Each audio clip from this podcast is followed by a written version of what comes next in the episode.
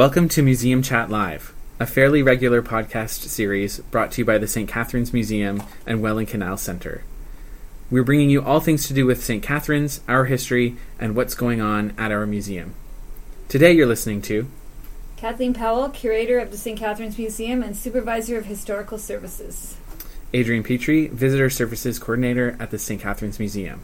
And Sarah Nixon, public programmer here at the museum. A staggering 137 men lost their lives as a result of accidents that occurred during the construction of the Welland Ship Canal. This number is shockingly high. To our knowledge, the largest loss of life in the history of Canadian government infrastructure projects.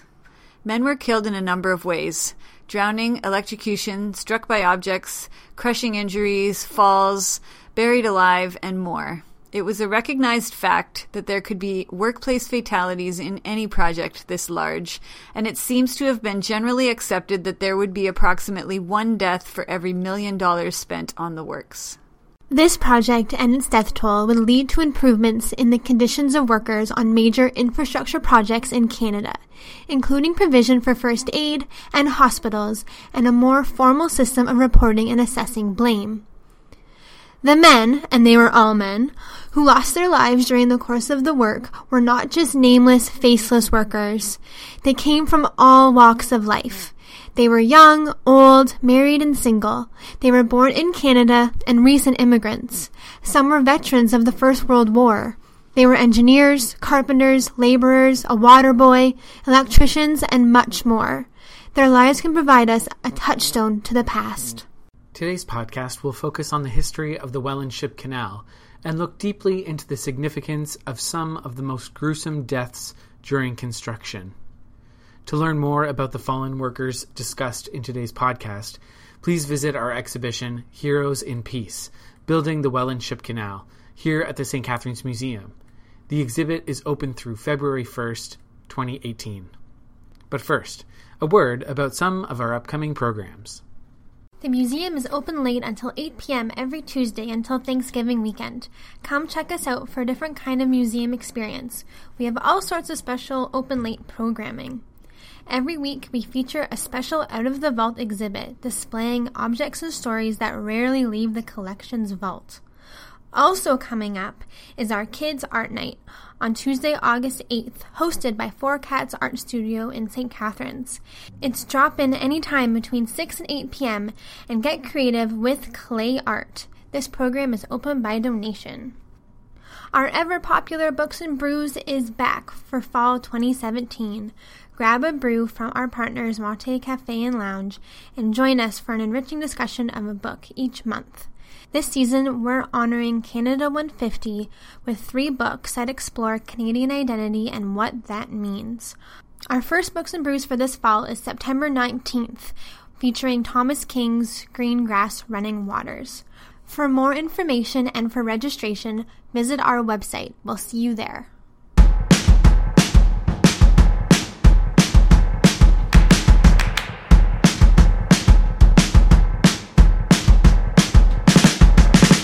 In 1824, William Hamilton Merritt, founding member of the Welland Canal Company and de facto canal builder, broke ground to begin the construction of the new Welland Canal.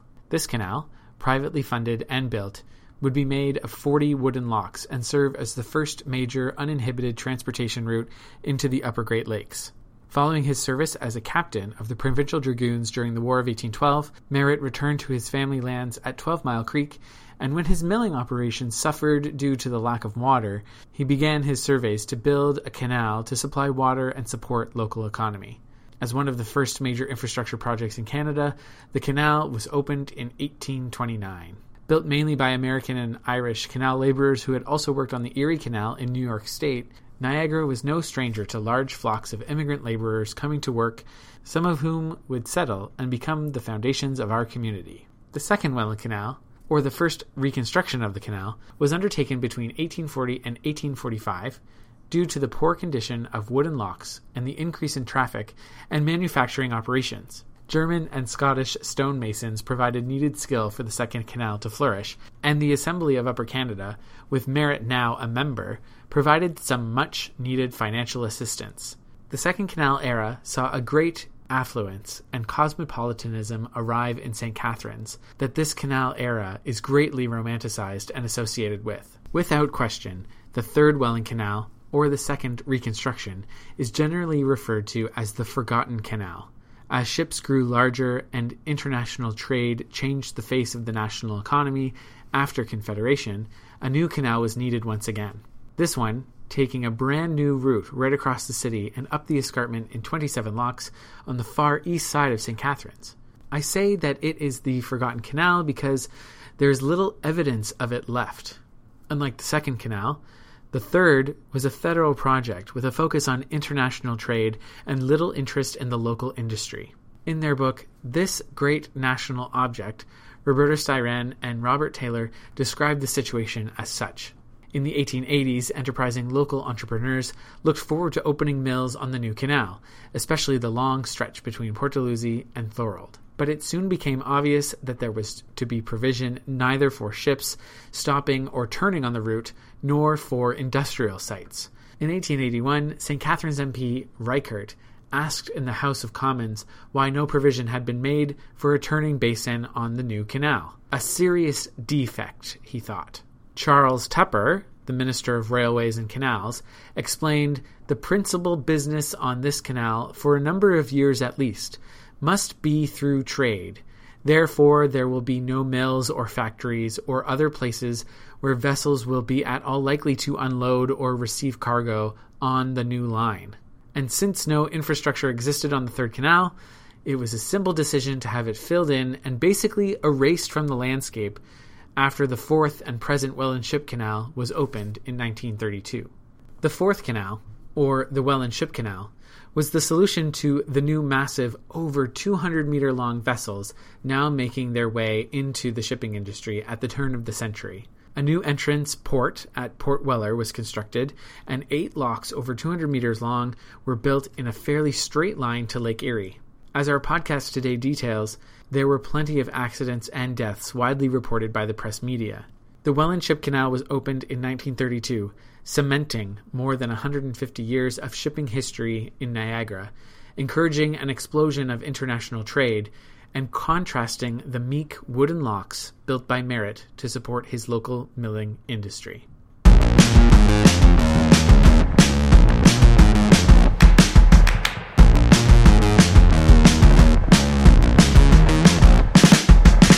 Our upcoming segment contains some descriptive language that may be uncomfortable for some listeners. In June, we selected a few of the workers from our exhibit Heroes in Peace Building the Welland Ship Canal to be featured in an audio guide. The workers selected represent a wide variety of the ways workers were injured and killed. The audio guide is composed of the articles that ran in the St. Catharines Standard, usually from the coroner's report, that detailed the work accident and death. Photos of the news articles, as they ran in the paper, can be found in the footnotes to this episode on our blog. We'll hear the articles from three of the workers today, and Kathleen will provide some further analysis of these tragic events. The St. Catharines Standard, July 26, 1927. Boy falls 80 feet to death at lock number 2. Antonio Collini, 15 year old son of Ben Collini, Port Weller, was instantly killed about 10 o'clock this morning when he fell off the wall of Lock 2 of the Welland Ship Canal at Port Weller. The deceased was employed as a water boy on Section 2 and was walking along the lock wall in pursuit of his calling when he fell into the lock, landing on the bottom, some 80 feet below. Just how he came to fall into the lock is unknown. He was dead when picked up by workmen, and the body was removed to the funeral parlors of Winter and Winter, pending funeral arrangements. The story of Antonio Collini is one of the more tragic stories uh, from the Welland Ship Canal project. Uh, from the deaths on the Welland Ship Canal. All the deaths were tragic, but Antonio Collini was the youngest of the fallen workers. He was 15 years old. He worked on the Welland Ship Canal construction project as a water boy. His father, Benedetto, also worked on the ship canal, but uh, Antonio's job was basically to uh, bring water back and forth between different areas of the work site for the workers on really hot days. Um, from what we know of the accident, it's likely that he tripped on something as he was going along and fell and fell over the side of the lock wall and was killed that way. The sad thing about his death is that the tragedy could have been prevented. Uh, pretty much all of these deaths, the tragedy could have been prevented, but in this case, you know, if the work site had been cleaned up a bit potentially, if it had been marked a little bit better, if there had been some sort of protection, fall arrest, or something like that, a fencing along the edge of the lock wall, uh, it would have been prevented from that uh, perspective. So, as a result from Collini's death, was there any reaction to uh, safety, or were there any improvements of safety being made on the canal afterwards? Based on what I've found out and what I know of the work site, and from looking at many, many photos of the work site, it doesn't appear that there were any improvements that were made. Uh, it doesn't seem that they took this instance to put up fall protection all along the lock walls, all along the construction site. Most of the men are working at heights without any fall protection. They're not wearing a harness. They're not wearing. Uh, um, they're not being strapped into anything. Uh, so it doesn't appear that uh, um, there was any major improvement made as far as health and safety goes to keep people from falling over the side of the lock wall. Uh, the coroner's inquest didn't make any recommendations to the effect of uh, improving safety protection uh, in work sites such as this. Was it common for people as young as 15 to be working on the construction site? It's hard to tell completely how young people were that were how young the workers were that were working on the construction site because we don't have a good comprehensive list of all of the people that worked there and their ages. Uh, there were a lot of very young people working on the Welland Ship Canal, and a lot of young people died uh, who were in their uh, late teens, early 20s. Uh, but Antonio Collini was definitely the youngest uh, fatality that we know of. Um, however, I don't imagine that it was uncommon to have young people people working on the worksite as uh, water boys supporting workers. And that's really just based on the fact that in a lot of industry, there were really young people who were working kind of in supporting roles. And uh, this doesn't seem like it would be an unusual situation in this particular case. I think one of the uh, tragic uh, and interesting parts of this story is the a family story that mentions that uh, Antonio bought a new suit with the, his first week's earnings, and uh, tragic situation that when he was buried, he was buried in the new suit that he had just recently bought uh, with the earnings from his first job. Lots of the stories that we have about Antonio Collini come from family members who are still around, so it's really great that we have uh, those stories that have been shared with us uh, down through the generations. Uh, we know that uh, Antonio's father came from Italy. His family joined him later. They had a few more children after they were here, so it was a, quite a large family. And uh, one of the stories from the newspaper at the time of his accident mentions workers running across the field to uh, the Collini farm where his mother was killing chickens to let her know about her son's accident and about his death, uh, which is really a sad, sad story. We also know his younger brother, who was also known as Hugh, uh, was quite young when Collini died. At the age of 13, Hugh decided that he was going to rename himself Antonio or Tony in honor of his brother and uh, uh, continue to go by that name for the rest of his life. I think that the this story and Antonio Collini's story really has a lot of immediacy. It's got a lot of uh, connection that people can make to this story that would really feel familiar, um, and it really um, helps us to kind of connect to uh, to his story and to the fallen workers' story. Um, and it's uh, it's one really great example as well of family members who have passed down information, and you can see that the ripple effect of this accident, uh, which happened quite some time ago, um, is really still with us today. The St. Catherine Standard, January 23rd, 1915. Accidental death. Coroner W.T. Greenwood's jury Friday night found that Astafy Eliashevich, the young Russian teamster who was electrocuted at Port Weller two weeks ago, came to his death accidentally, but they censured George Vale. Vale is the man who saw the wire down and the soon to be victim regarding it curiously. Vale yelled to Astafy, Don't touch it, it will bite, and then went about his business. Either the Russian didn't believe that the wire would bite, or didn't understand what was said to him, for a few moments later he was found dead with the line grasped in his hand. The jury considered that it was Vale's duty, knowing the danger, to go to the pole and stand guard over the wire until someone else came to take charge or the power was turned off. A couple of witnesses were heard Friday night. Charles McHenry, an electrician employed by the government, brought samples of the wire used and stated that it was capable of carrying twice the load of the electricity that was used by the company. Reginald Quinn, electrician in the employ of the contractor, said he had noticed the wire before the accident and it seemed all right. Gordon McFarlane, electrician, built the line, and he assured the coroner and jury that it was properly built and the wire was all right. He couldn't explain why the wire should break, but said it might have been done by blasting. A. Zebrun, brother in law of the victim, swore that the latter knew only a few words of English. Astafy Eliashevich, who was 19 years old, worked on the Welland Ship Canal as a teamster for the Dominion Dredging Company.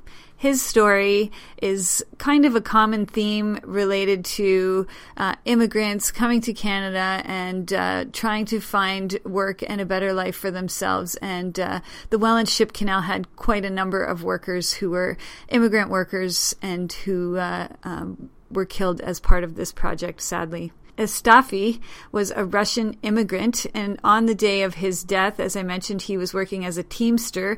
And a teamster essentially is the worker who helps to guide the horses and wagons through the work site. And on this particular day, his wagon was carrying coal for the work site, uh, probably for some of the machinery on the work site. As he was carrying coal through the site, he came across a live wire that, according to the newspaper report, looks like it was probably sparking. It says something like it was on fire or um, burning on the end, but it was probably sparking and.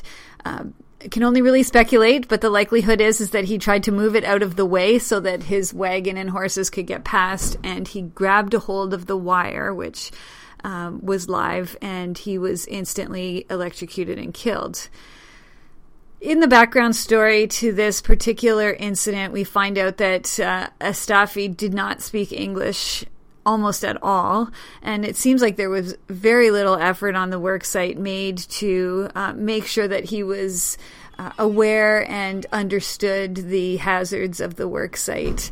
Um, and so the question is really how would he have known what to do in this instance? Would he have known that the site was even uh, or that the wire was even um, electrified. There was nothing that came out at the coroner's inquest as to why the wire happened to be broken and happened to be hanging there, although they did interview a number of workers on the site to try to find out if it was a fault with the wire, if the wire was properly built, uh, if it had been used for too long and needed to be replaced, and nothing came out of the inquest related to the quality of the wire.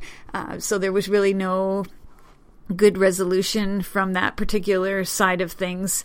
But uh, we do know that these work sites were incredibly chaotic. There was debris everywhere, wires everywhere, train tracks, logs, pieces of metal, concrete, everything on these work sites. So it's not surprising uh, that accidents happened, but also imagine adding onto that the uh, language barrier and trying to figure out what would you do? How would you navigate this site if you didn't really understand what was going on around you because you didn't speak the language, the predominant language?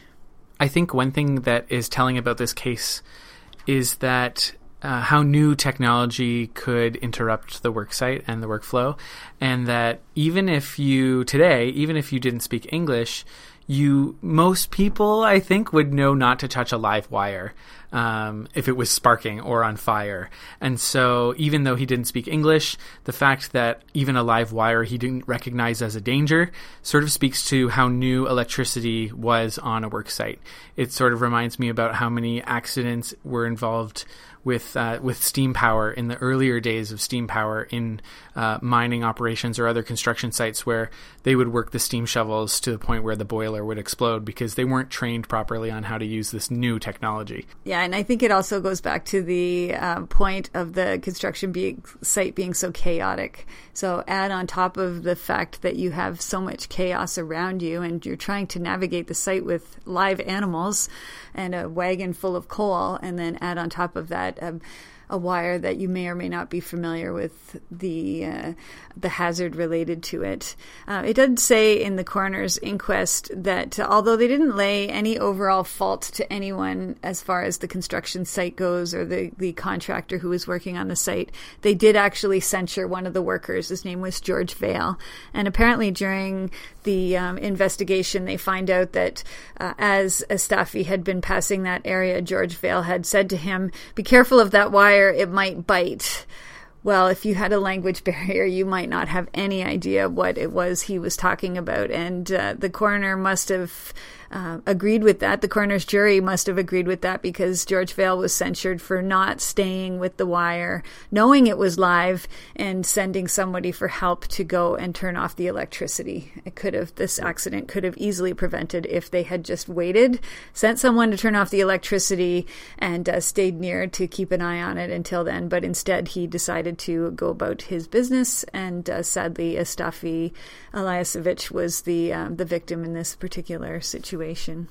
In my research with the Welland Ship Canal, I've also seen a few instances of miscommunication with language. For example, um, at one point, a foreman would go and talk to these uh, workers who didn't quite speak the language, and there was a misinterpretation. And then, like within the hour, all the workers were on strike because they didn't understand what the foreman was asking.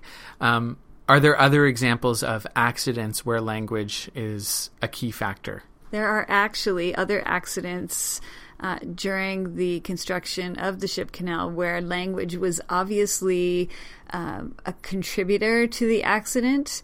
And it, you can just imagine that there were a lot of languages being spoken on this construction site. People were working uh, on the Welland Ship Canal from all over the world, all over Europe, North America, uh, and there must have been communication challenges just in general, as you say, just in day to day work, let alone in uh, maintaining health and safety. Uh, I do know that in some of the cases of um, coroner's inquests, they had to have translators at the inquest because the witnesses to the accident didn't speak English. So obviously, there were other instances where this kind of thing happened.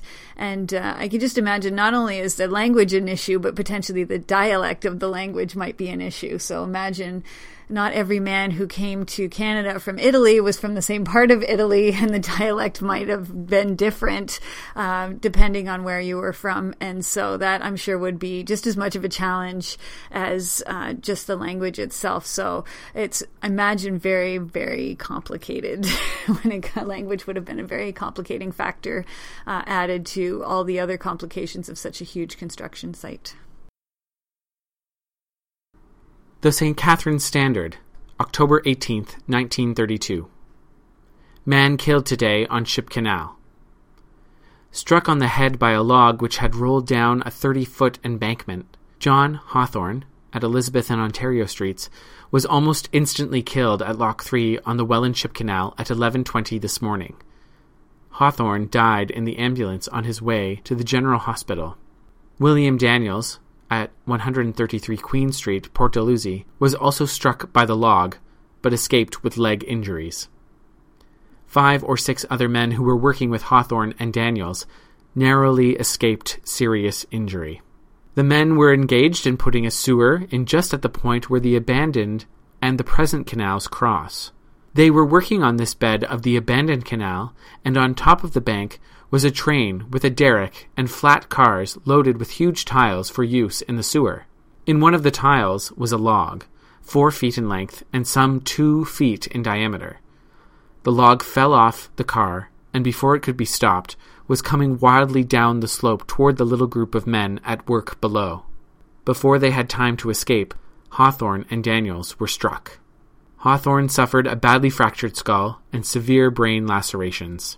Dr. E. D. Kautz was called, but Hawthorne was beyond human aid. Obituary John W. Hawthorne. The late John W. Hawthorne, who was fatally injured on the Welland Ship Canal yesterday, had been a resident of this vicinity for the past 30 years, for many years following the occupation as a sailor on the Great Lakes, but latterly being employed by the government of the canal. He was in his 54th year and was well and favorably known by many friends who will learn of his sudden demise with sincere regret.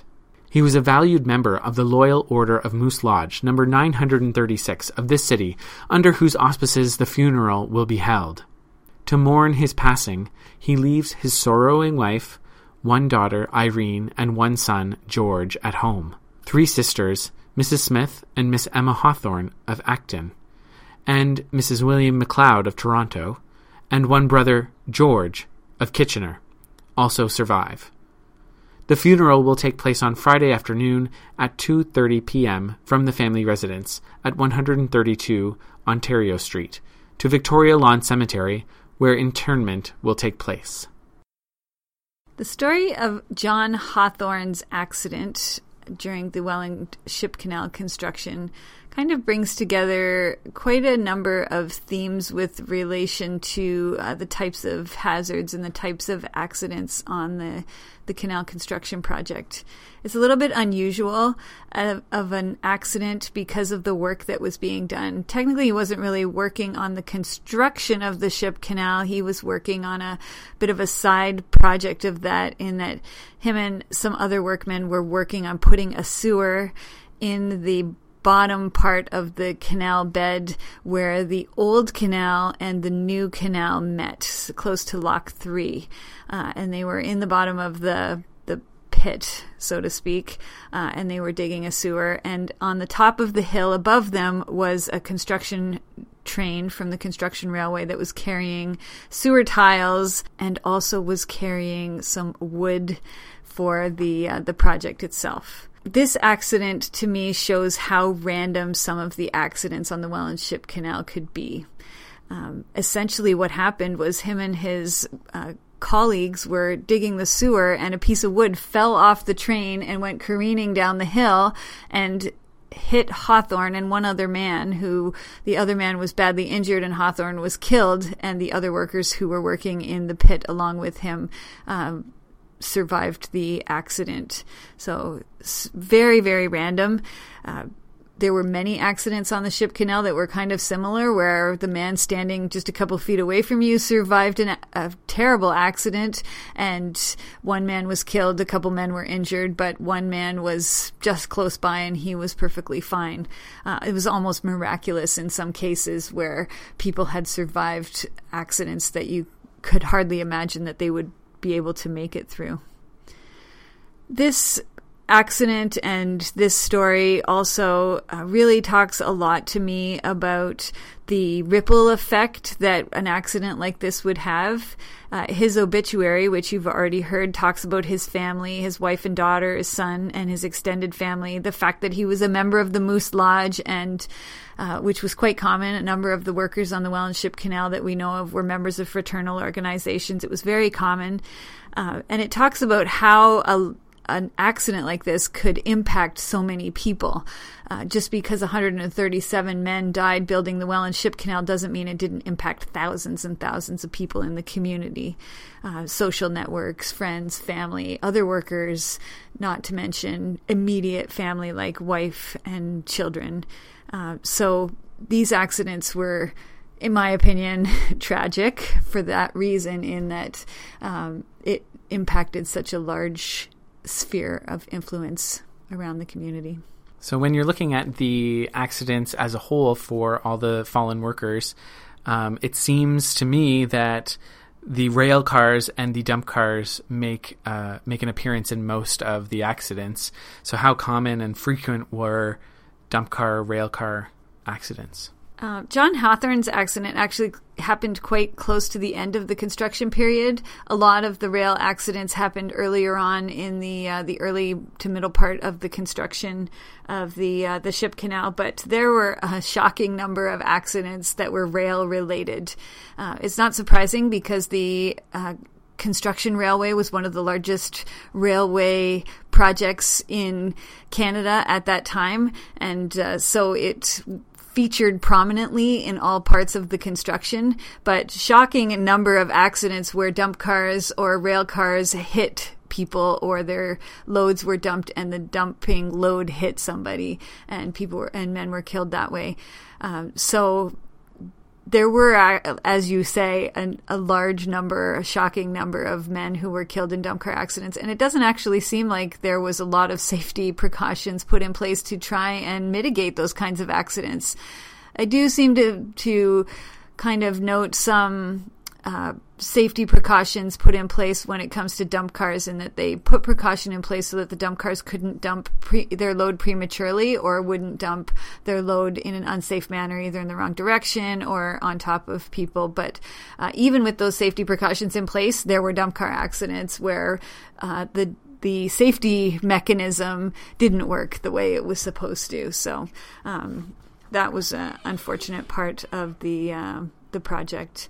Uh, but as the uh, construction project went on, they actually used the construction railway uh, to try to help in accidents of this sort as well. So the construction railway was actually used to help get men to safety uh, in the case of accidents, get them to first aid, get them to the construction hospital. Uh, so it did um, it did serve a really useful purpose from that perspective, as well as you know just to get people and things and supplies around the construction site for kilometers and kilometers and kilometers. The Welland Ship Canal is a huge construction project, so needing a construction railway was, I'm sure, one of the biggest priorities when they first started this and when they were planning the uh, the construction in the first place. So, as I mentioned, the Welland Ship Canal was a massive construction project, but not only was it just a massive construction project, it was a huge deal for Canada. The improvements that were made as part of building the Welland Ship Canal and improving the uh, previous canals kept Canada's commerce competitive on the world stage. It's unfortunate that this project, which is such a massive project, has almost overshadowed the fact that 137 men were killed in the uh, course of the work. And so the Welland Canal Fallen Workers Memorial Project is really the purpose of that is to bring out these stories of the men who were killed and to make sure that their stories aren't forgotten and that their deaths um, were not uh, left to um, to history over the course of the work to uh, put together this fallen workers memorial, there has been quite a bit of research that has been done. It's probably the first time that as much research has been done about these 137 men, and it's really nice to know that their stories will no longer be uh, forgotten to history or lost to history. There's still a lot of work to be done. There's still a bunch of stories that we only know bits and pieces from each man, but as we go along, we're hoping to be able to to flesh out those stories and to be able to tell more of them so that uh, their memory is able to continue continue to live on uh, throughout the project. The Fallen Workers Memorial Project is uh, a big project. It includes a number of different components. The first is the memorial itself, which is going to be built uh, adjacent to Lock 3, just at the very um, bottom end of the museum property. And it is going to be a very beautiful, stunning uh, place where people will be able to come and reflect on the canal construction, the men who lost their lives in the canal construction, and the men who lost their lives in other canal constructions whose names sadly are really lost to history at this point and uh, really just remember the uh, the impact that a large construction project can have. So there's the memorial, and then on top of that, there is uh, every week in the St. Catharines Standard, there's an article that is printed that features the story of each of the construction workers. So one every week for 137 weeks And on top of that, once all of those are completed, there will be a publication that will be put together that will tell the stories of all these men as the standard has been doing, and will also share more information about the construction project, the construction railway, construction hospital, first aid, all kinds of different components of uh, working and building the Welland Ship Canal that stories that haven't been told so far. And on top of that, to complement all of these, the museum currently has an exhibit. And I encourage all of our listeners to come and see the exhibit Heroes in Peace. Take a look at the images of the construction site and of the men who are featured in this exhibit. And it'll really give you a better sense of what it was, what it is that we've been talking about today. And uh, you can really have a kind of visual to the stories that you've already heard today. If you would like to learn more about the fallen workers and their stories, we're offering cemetery tours for the first weekend of August. They are free to the public and going to be very, very interesting. We're going to talk all about their stories. So if you are interested in the tours, please visit our website. We're going to be linking the poster in the footnotes on our blog, and you're also more than welcome to call the museum and we can give you all the information. We are still looking for donations to help fund our memorial project.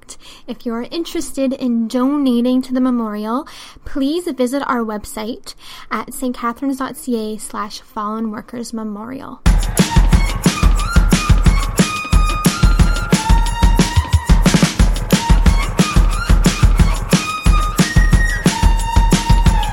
Thank you for joining us for this podcast episode about the fallen workers of the Welland Ship Canal.